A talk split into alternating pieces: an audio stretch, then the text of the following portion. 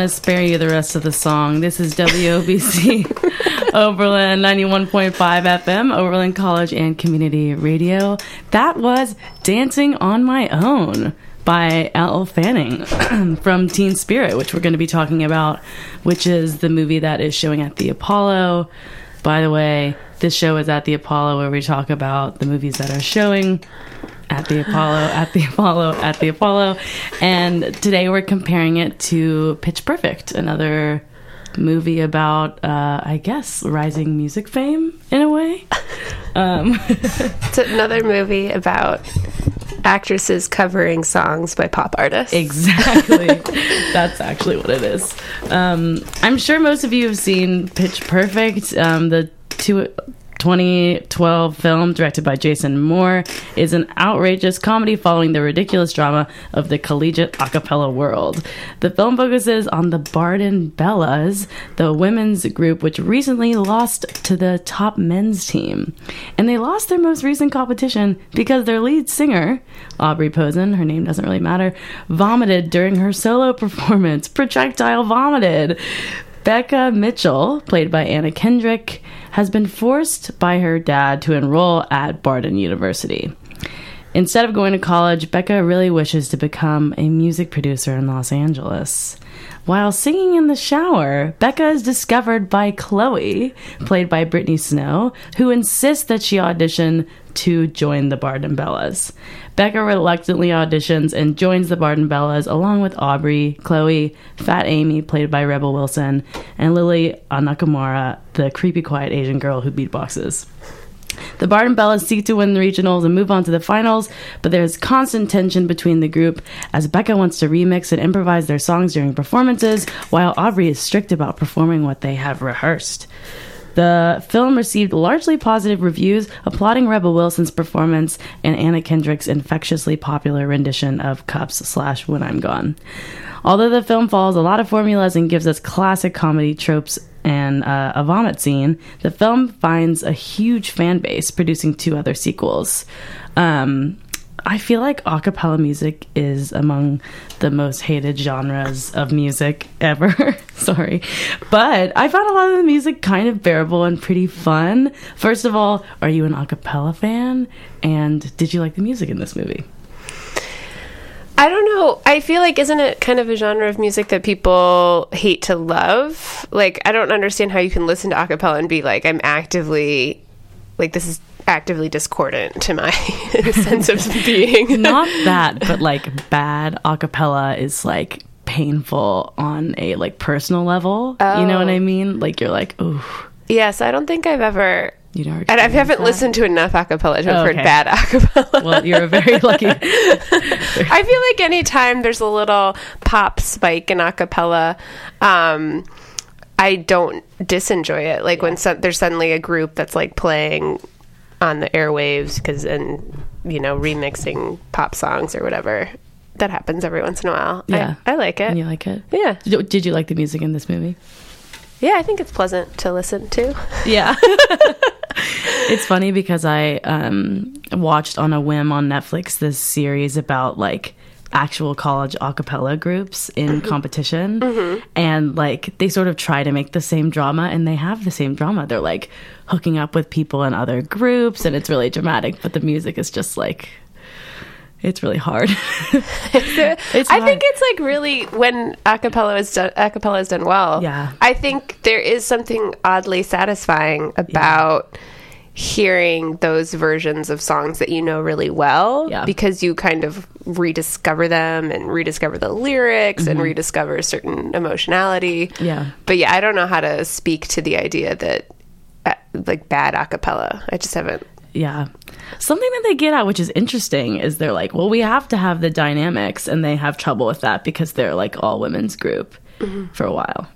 And then, like, uh, I guess I just can't do like cutesy acapella with no like percussive stuff. But Oberlin does a good job. you like We- your acapella edgy. I like my edgy. I, I'm not like other acapella listeners, but Oberlin does a good job of that. We have great acapella. How how many groups is Oberlin? I have no clue. Maybe I approx- maybe around four. That's a solid guess. As funny as it is, is that there is, I think, maybe four or five acapella groups in this fictional Mm-hmm. university of Pitch Perfect. I don't think that that's actually that odd because I was Mm. trying to remember the college I went to. I think had at least three. Oh really? and it was sort of like there's the all guy a cappella, all girl a cappella, Yeah. the co-ed a cappella. Yeah, yeah. the co-eds.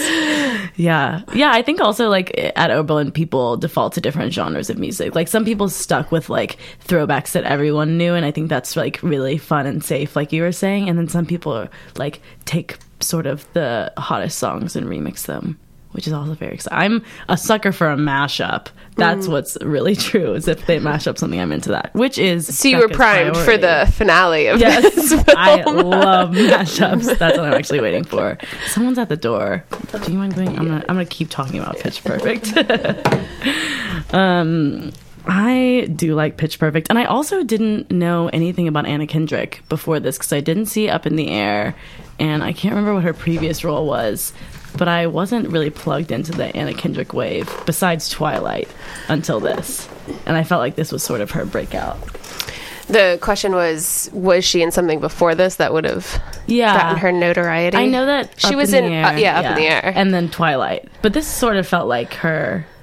I think Up in the Air was like a really big uh, moment for her, but she, this is the only, the first thing she carried. I think. Yeah, yeah, and she got. I don't. I don't know a lot of people of that I know that have seen Up in the Air. Honestly, It's older, yeah, and it wasn't, uh, you know, aimed at the same audience Yeah. as Pitch Perfect. that's very or Twilight. yeah. Speaking of, I think this is a super super fun movie, um, but obviously it doesn't have a lot of depth because it doesn't mean to. Um, were you like? What do you think it was about this film that made it so successful? And like, were you endeared by it? Because when it came out, everyone was like, "Go see it," and even like my mom was like, "The movie rocks." Um, I think it came. So it came out in 09? Twelve. 12. Ooh. Um, 2012. So it's like a few years after Bridesmaids. And I just think that there was this kind of l- push for films about women that are about female friendships and are also a little um a little there's like a little bit of gross out and weird comedy mm-hmm. that happens in both of those films. Um, like I was rewatching Pitch Perfect this morning, and there's just a lot of there's both the vomiting, which is really funny and unexpected at the opening of this film, mm-hmm. and kind of lets you know like, oh, this isn't just your average like teen Cutesy, yeah. cutesy thing. Like, there's going to be some like bodily humor, mm-hmm. and then there's also these scenes that play out in really funny, awkward ways Yeah. that I don't think is part of the DNA of most teen comedies. Yeah. Um, like the shower scene is really funny. They ha- it's a really really funny. long scene, and it's a lot of them looking at each other. Yeah.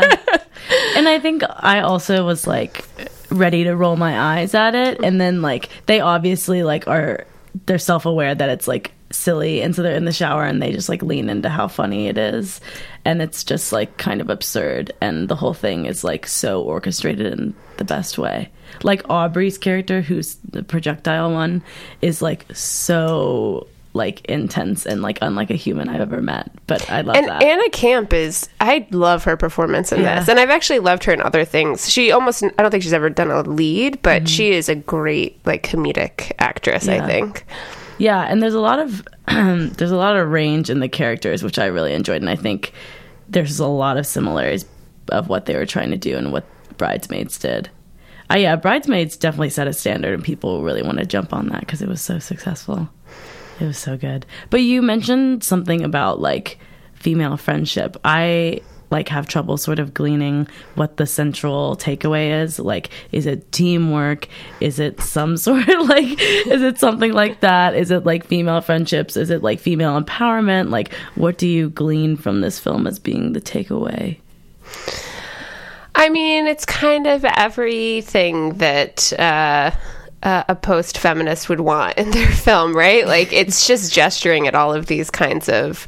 Um, ideas about diversity and inclusivity and body positivity it does it's not it's not performing any of those very well mm-hmm. but it is performing them in a mainstream film mm-hmm. and so i think it spoke to I'm assuming like teenage girls are the big demographic. Like not actually I think college girls liked it too, but I think that probably the perfect audience was for like 16, 17 year old girls Totally. who were like, "Oh, there's like diversity in this a cappella group and they have to learn to get along and, and learn what everybody's good at. And mm-hmm. like sometimes girls are bigger than other girls and sometimes girls like other girls. And Yeah. and in the meantime it's still just a very straightforward romantic comedy at a certain level mm-hmm. but it at least speaks to Yeah. some better higher values Yeah. but and you know it's not not problematic It gets the job done, definitely. And like it's something that I would watch again. And that's something I'm curious about is like I I don't have a big problem with uh, a lot of the characterizations, but there's like some moments where I have pause about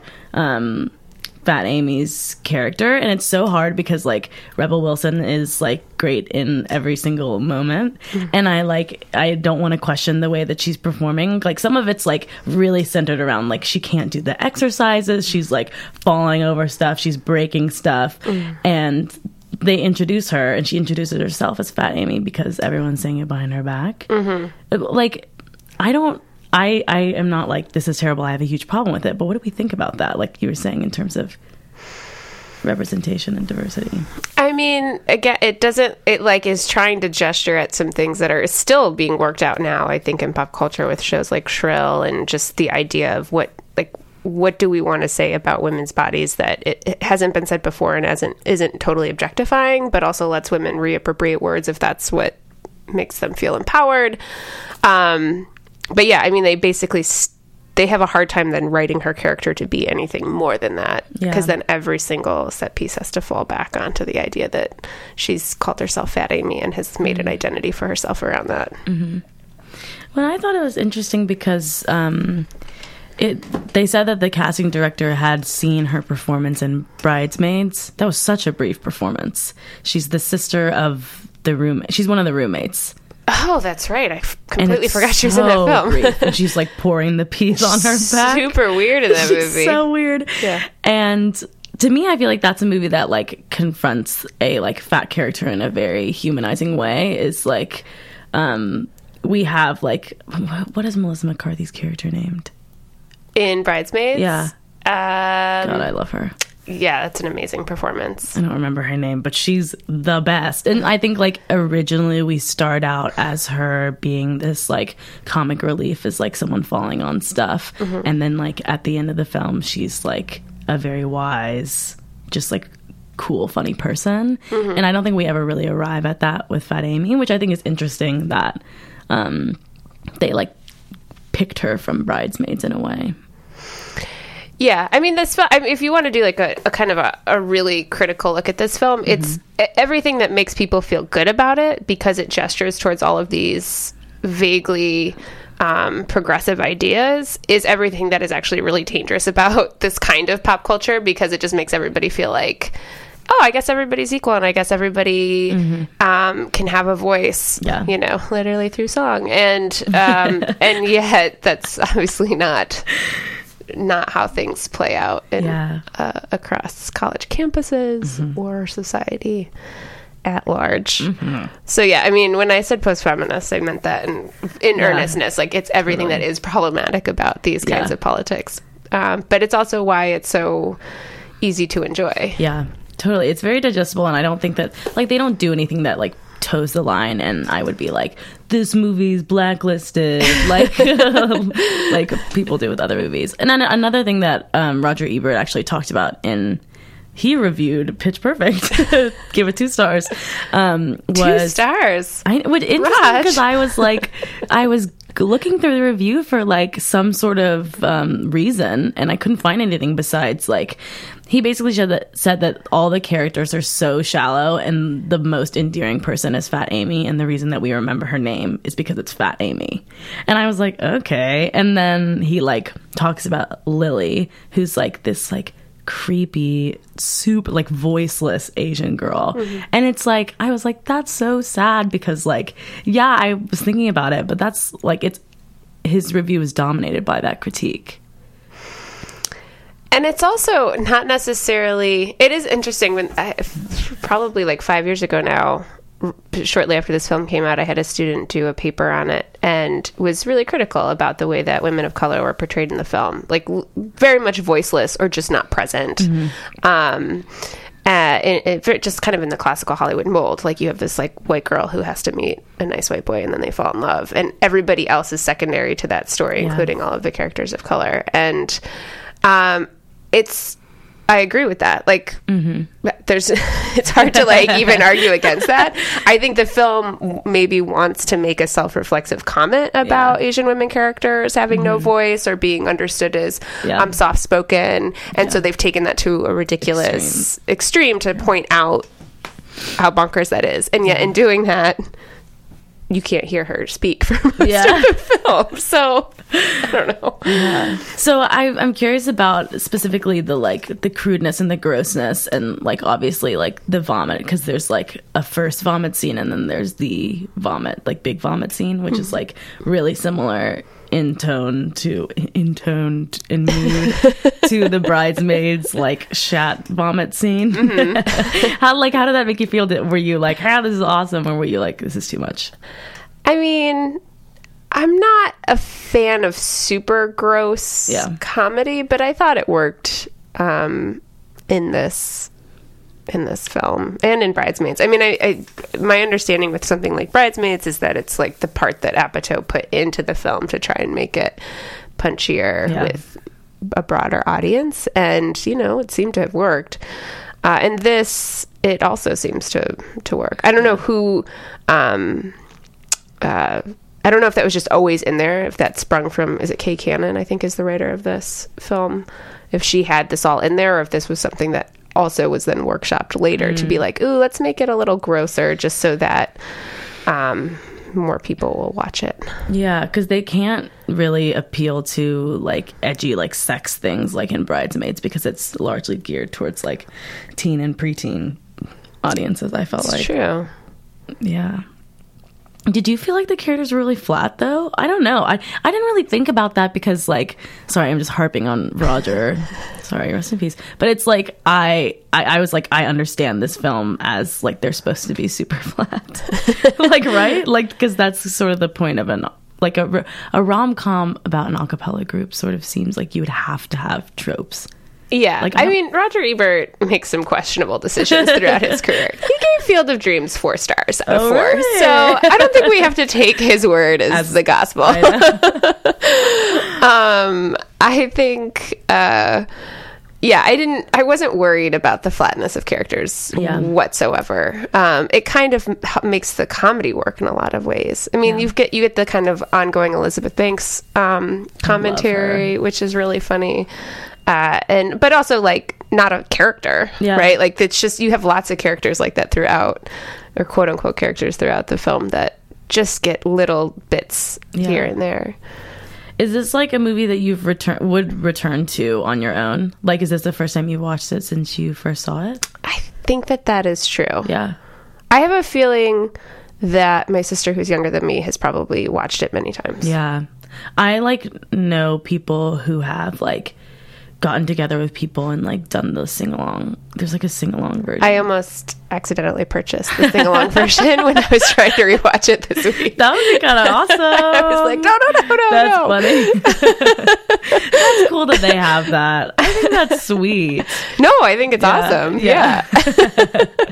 yeah, I don't know. I think I I uh, am harsh on. I mean, we go to Oberlin, so um, have to be harsh on these kind of films. But it's just so fun to have like a silly rom com, and I think this one does it really well. Also because like Bridesmaids does a lot more work to like shed like her character as a very complex person with a lot of like self-esteem issues and she's working through a lot of things with herself but that's just like they just want to win and i love that that that's the driving action Well, Anna, the one thing that seemed funny about this um, is the Anna Kendrick character herself. Like, she comes to college. and I think that if this had come out when I was in college, I would have hated this movie because the whole premise of her character is awful. Yeah. That she goes to co- she has a free ride to college.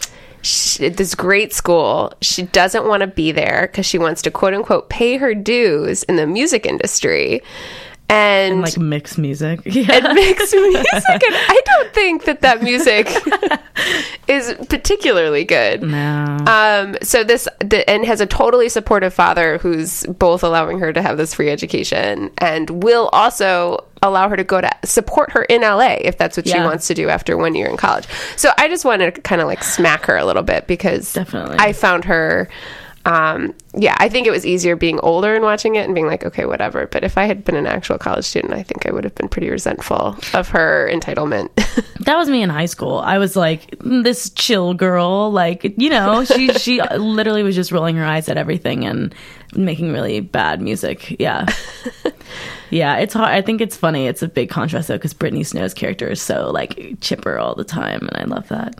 Uh, rebel wilson's just awesome i have actually seen her in that much stuff i want to see that one um, about her wedding i don't remember what that's called but Anywho, we should talk about Teen Spirit because Teen Spirit is just such a different story. I have no idea what it was trying to do. Different but the same. Different but the same. But the aesthetics are confusing. Anyways, um, this is WOBC Oberlin 91.5 FM, Oberlin College and Community Radio. Ugh. I'm going to find you a PSA. Oh, but here's something that you should know about. Um, Friday and Saturday are uh, senior dance performances at 7:30 in Warner and in Mud. You should get your tickets. You can get them online. There's also a Facebook event, the senior dance performances in Warner and Mud. They will be very awesome. I'm going to give you another event if this loads. There's also Drag Ball on Friday, if you didn't know that already. Um, I think there's still a very limited amount of tickets. I don't know when they're still selling them. Um, also, Saturday night is Jungle Pussy. That's a part of Pretty Fest. And if you don't have a wristband, I think they're still selling them and they'll sell them um, at the door as well. Um, we always talk about the music school electronic music comp- composition class. Oh my gosh, the WOBC block party is Sunday, April 28th. That's this Sunday, 1, 1 p.m. through 4 p.m. in Park Street Park, which I don't know if you don't know, it's like mm, to the left past Kim's and Slow Train and the corner joint and all that. And it's amazing. My freshman year, when I went, it was like the best day ever. It's super sunny. They have like donuts hanging off of the trees, cotton candy, live bands, games, all sorts of fun stuff. It's really cool. Tell your friends. All right. Thanks. Great. you really took us on an emotional journey I through this know. announcement. I know. It's very important that people know There what's were up. lulls. There was bouts know, of it's like, excitement. uh, well, because New is a- discoveries. a, marathon weekend for the Oberlin students. It's gonna be awesome. And senior night is Thursday night, and tonight is uh, Pretty Fest and Drag Ball Splitchers. So, and Paris is burning and Paris is burning tonight at seven, right? at the Apollo. Yeah. Yeah. All right. Well, let's talk about Teen Spirit. I'm so excited. Teen Spirit stars Elle Fanning as Violet Valenski, a quiet teenager living in a small town on England's Isle of Wight. She lives with her mother, a Polish immigrant to the UK who struggles to make ends meet on the meager income generated by their small, picturesque farm. Violet dutifully attends school and works odd jobs in the service industry to help supplement the farm's revenue. But unbeknownst to her mother, Violet also dreams of a career in music and occasionally sings on stage at the local pub. After one of her performances, Violet meets Vlad, a fellow outcast from Eastern Europe who was once a great opera singer and sees real potential in Violet. The two scheme to enter Violet into a British singing competition called Teen Spirit, and despite her purported lack of stage presence, she far exceeds everyone's expectations, even her own. The description of this film doesn't really do it justice simply because the film's tone, which is dark, dark, dark, doesn't match the tidiness of the narrative. I went in knowing absolutely nothing about this film, and so I kept expecting something truly awful to happen. Instead, with a few necessary life lessons learned, everything turns out just fine for Violet and Vlad. Uh, Michelle, what were your expectations going into this film, and then what was your experience actually watching it?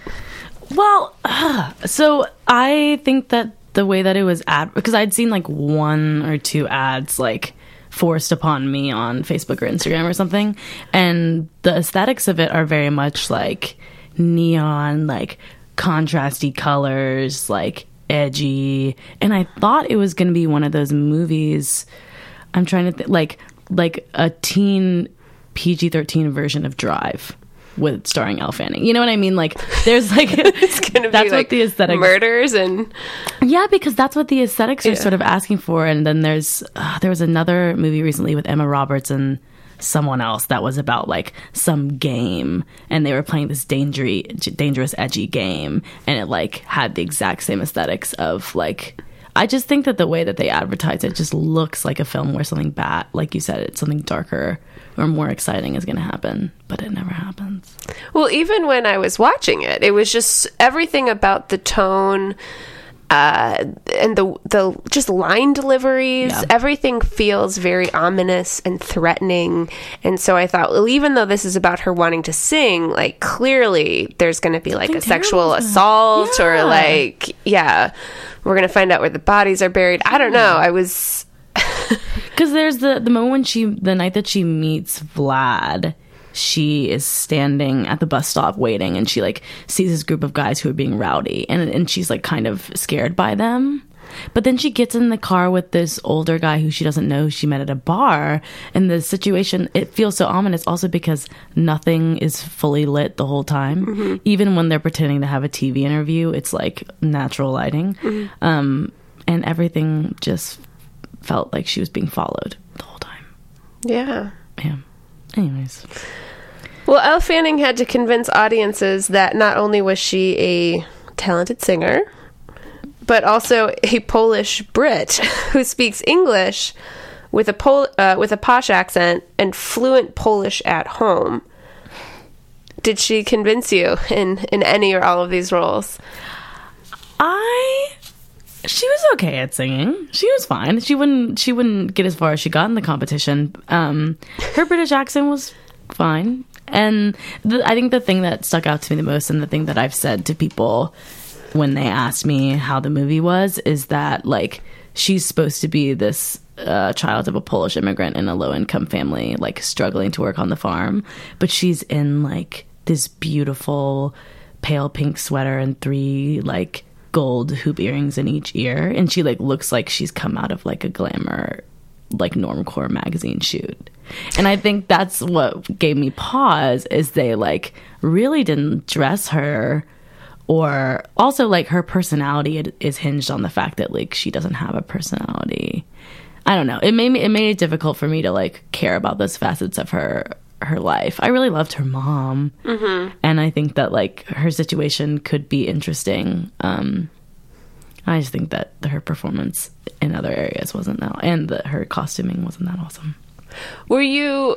I did not know that this was going to take. I mean, it's Elle Fanning, mm-hmm. so I had no idea this was going to take place. One in the UK, or two that she was going to be Polish. i didn't either right? I mean, okay, all of though. those reveals were like, Yeah. what's happening? and like why And Yeah, why? Like, yeah. why? Why make a movie? yeah I mean, I get the idea that that she's the kind of star power. There's not really any other known quantities for the most part in this film. So she has to get audiences to the theaters.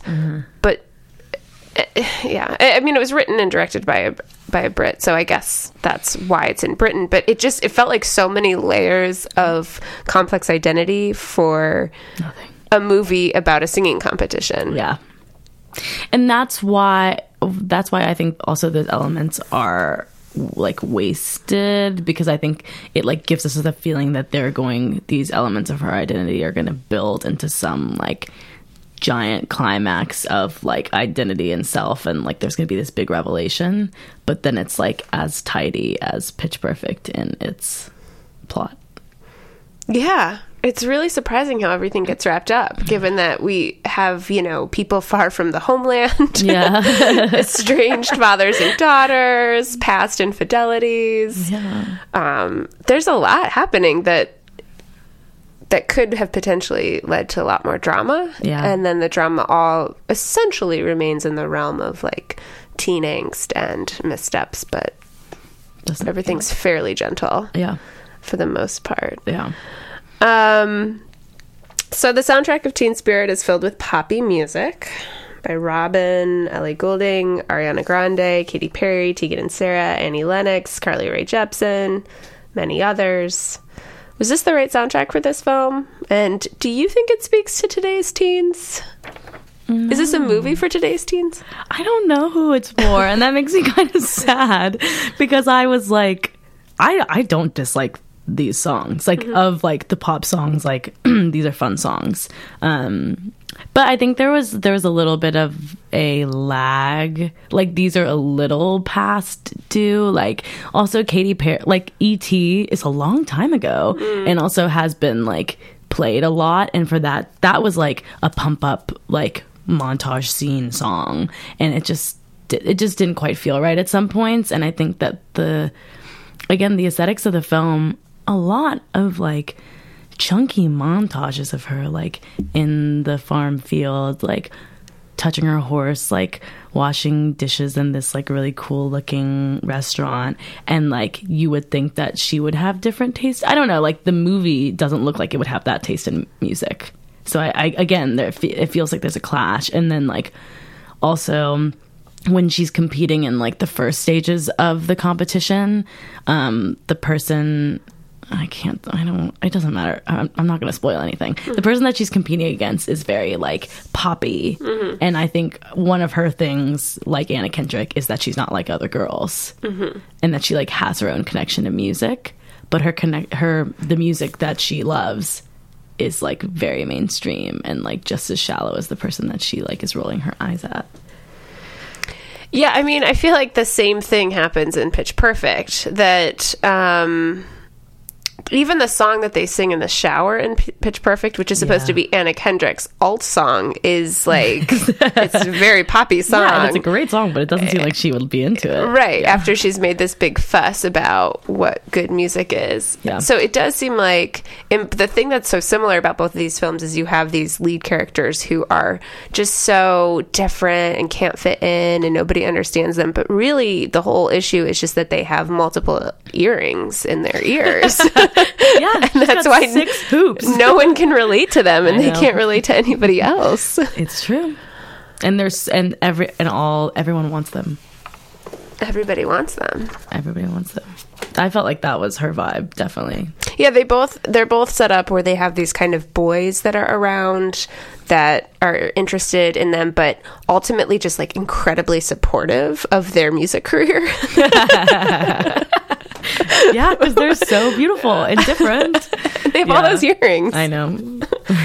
So you mentioned a little bit about these um, pop songs playing over images of her in fields and on horses and waitressing. Um, the whole film pretty much felt like you were living in an Instagram account. Um, and I wondered, is this lazy directing? Or is it a fair aesthetic for depicting the inner life of a contemporary?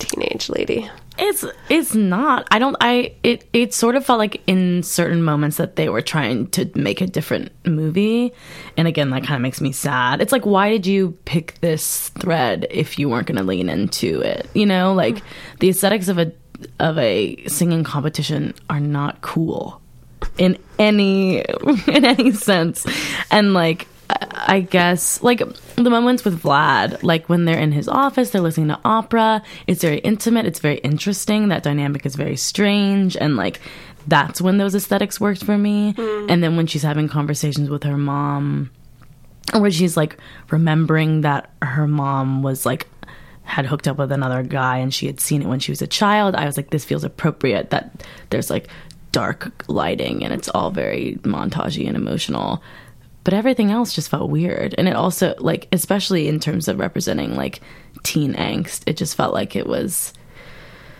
taking it seriously in a, a pretty instagram like tumblr way. It's i it makes me sad because i think that there there was sort of potential in some areas. Because i thought some of it i thought was pretty and enjoy enjoyable the way it looked. Yeah, I mean it was it was very pretty. it was really pretty Does that make you angry? it makes me really sad because Oh. the story was so bad yeah Well, one of the things that was my takeaway is that she I I don't know if this just has to do with how she was written or how Elle Fanning is performing her, but there's a we know almost nothing about her. Like there's a moment where a music executive is like telling her what she wants and she's like, You don't know what I want. And it really occurred to me, and this is like three fourths of the way through the film, maybe even more. Like, I don't know what you want. We're supposed to believe that she wants to sing, but there's absolutely like as much as the premise is, yeah, she wants to sing. She sings at the pub sometimes when her mom doesn't know. She doesn't seem to have any real um, drive or like she's not even singing in the shower. You know, like she's not. She's just sort of listening to her iPod all the time. Well, and there's like there's some sort of implication that when she loses herself in the music, it's like very cathartic for her. Mm-hmm. But then like what she is trying to escape is like tropey. Like she's trying to escape the fact that her father has left and like we don't really get a big sense of how that has impacted her life. And then like when she's having these alone dancing moments, it's like hyper aesthetic and also like hypersexualized in a way. Like we're like looking at her as this like mm-hmm. as like Elle Fanning. Yeah like dancing in a room. I don't know. I I couldn't get a sense of her motivation either. And also like at the end of the movie the credits roll and I thought a totally opposite thing had happened than had happened after the credits continued rolling like I had no idea It's very abrupt. and is thank goodness that they give you more footage during the credits because I was also like, wait. I thought I mean I wasn't like I, I didn't think an opposite thing had happened, but I I was it was definitely so fast that I couldn't keep up for a second. When I was like, I don't care. I literally walked out. when I'm like, I don't, I don't understand what they were trying to say. In in re like fame, ego, etc. How did you feel about Vlad? Was he a character that you enjoyed, felt empathetic towards? I re- I like I understood what they were trying to do, and I think that like their relationship like felt special, and I like um. I didn't really care about. Him. I I enjoyed his performance, but I think that he lacked a lot of depth as well. Especially like his main thing is that he like is a retired musician and like misses his a daughter that he's estranged from for mystery reasons. Well, well, yeah. I guess you could read it a couple ways, but it's probably the drinking. Yeah, I don't think we have to work too hard at that one. yeah, yeah. So he's he's kind of a mess. I thought he was sweet, and I liked their relationship.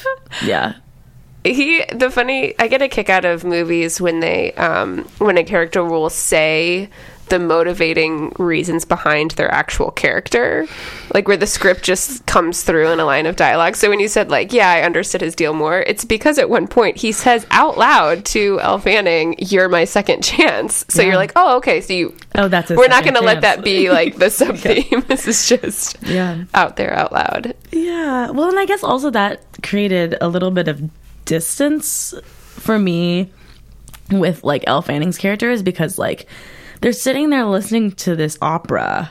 And like not that someone can't like opera and pop at the same time, but I was like this feels like a different reverence for music than Elle Fanning has, which is like she loves the rush of music and like but can't quite embody that in her performance. And then Vlad is like technique and like music as an art form. You know, it like doesn't it doesn't and also like him as a mentor never really clicked for me. I don't know. Him coaching her, I didn't really get anything out of that. Well, he taught her. I mean, he taught her how to sing. Yeah, he taught her how to breathe. yeah. I mean, singing's all about breathing. yeah, it's true.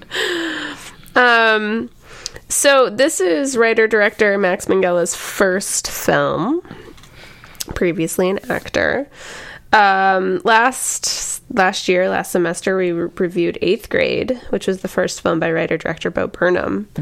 Um, so I was thinking a little bit about how this compared to something like Eighth Grade, and just also a little little bit of musing over why these young men would be using their directorial debuts to explore the inner lives of teen women. You have thoughts about that? My initial response is that like young the vulnerability and emotional like moodiness of young women is like more easily digestible and like easier to like portray without being I think like masculinity is very painful would be very painful for a young like director to manifest genuinely and well without it being like messy, complicated, raw, hard, and maybe not successful. But like I think that it's like a young woman's very sympathetic and it's not easier to make a film about, but easier to have distance from if you're a guy making a film about wanting to hook up with a guy who has a girlfriend. like that's one of her pain points is like her dad's gone, but also like she's in love with this guy who's like dating someone. And like Well, I don't know if she's in love with him.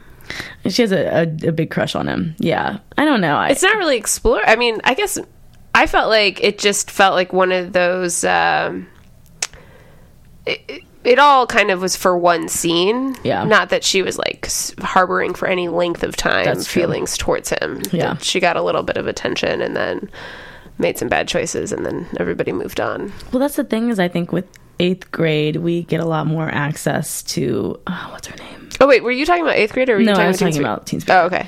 But in but in eighth grade we get so much more access to her feelings and it's like so genuine and then in this one it just feels to fit in more to like what we would expect like a, from a teen movie.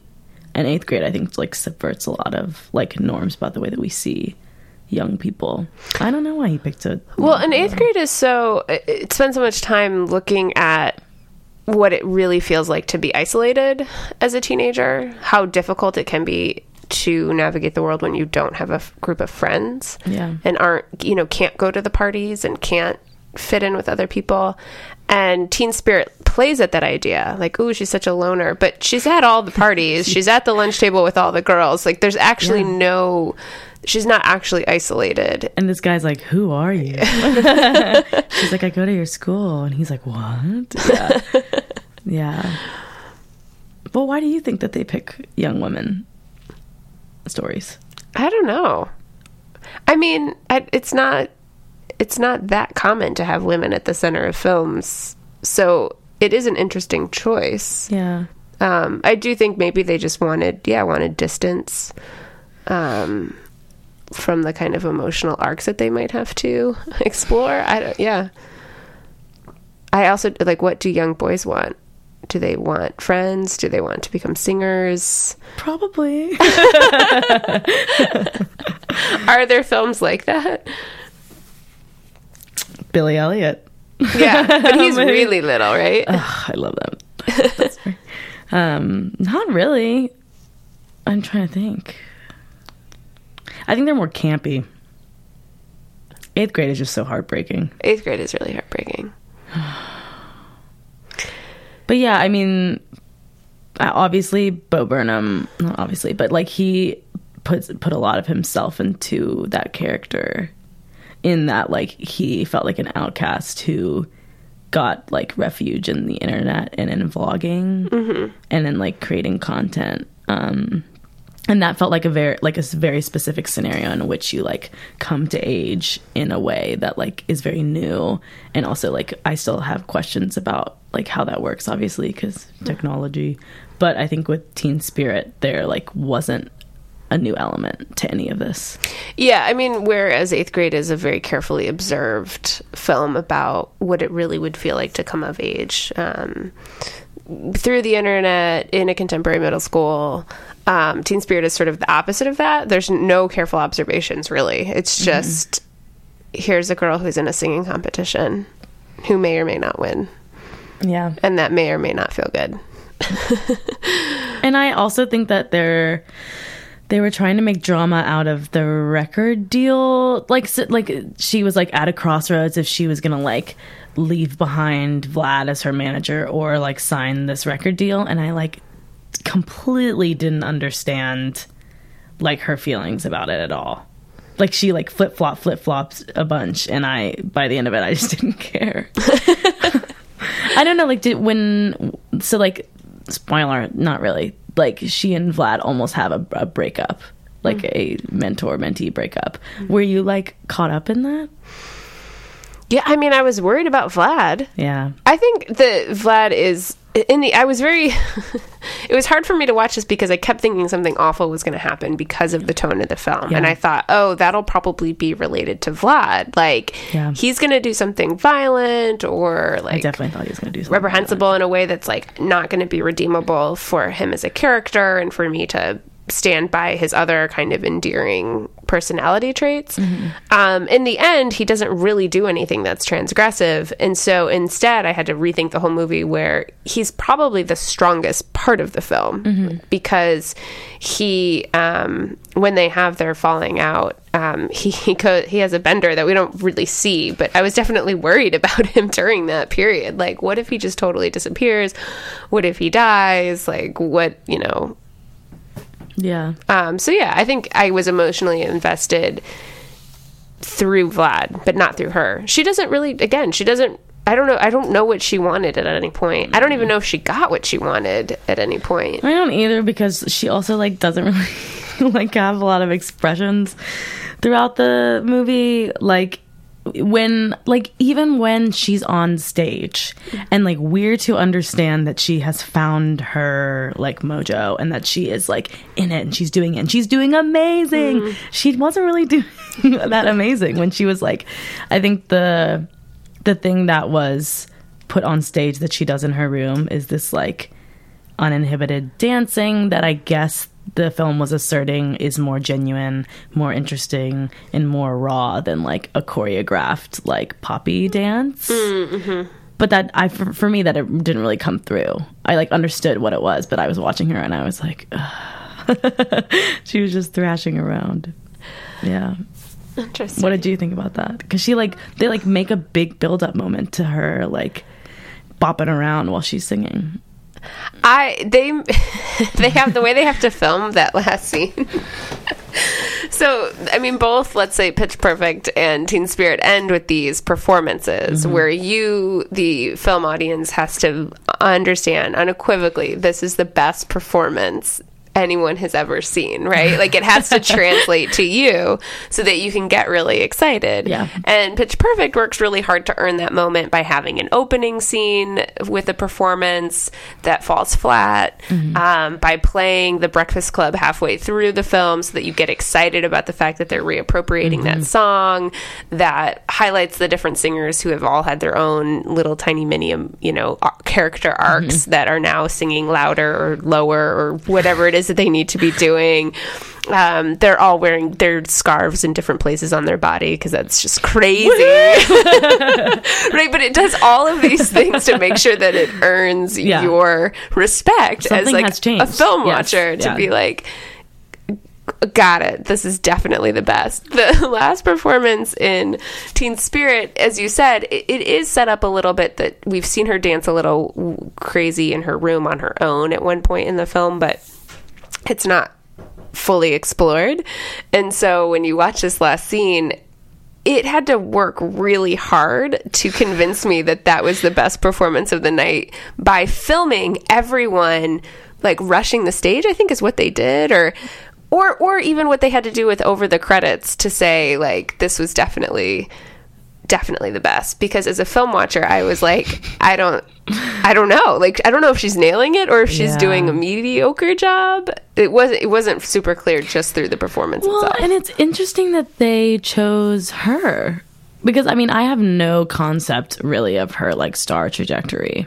oh fanning Yeah, like I, I mean, I know that she's been in like minor stuff, and she's never had really a like a single debut like this. But does she sing a lot?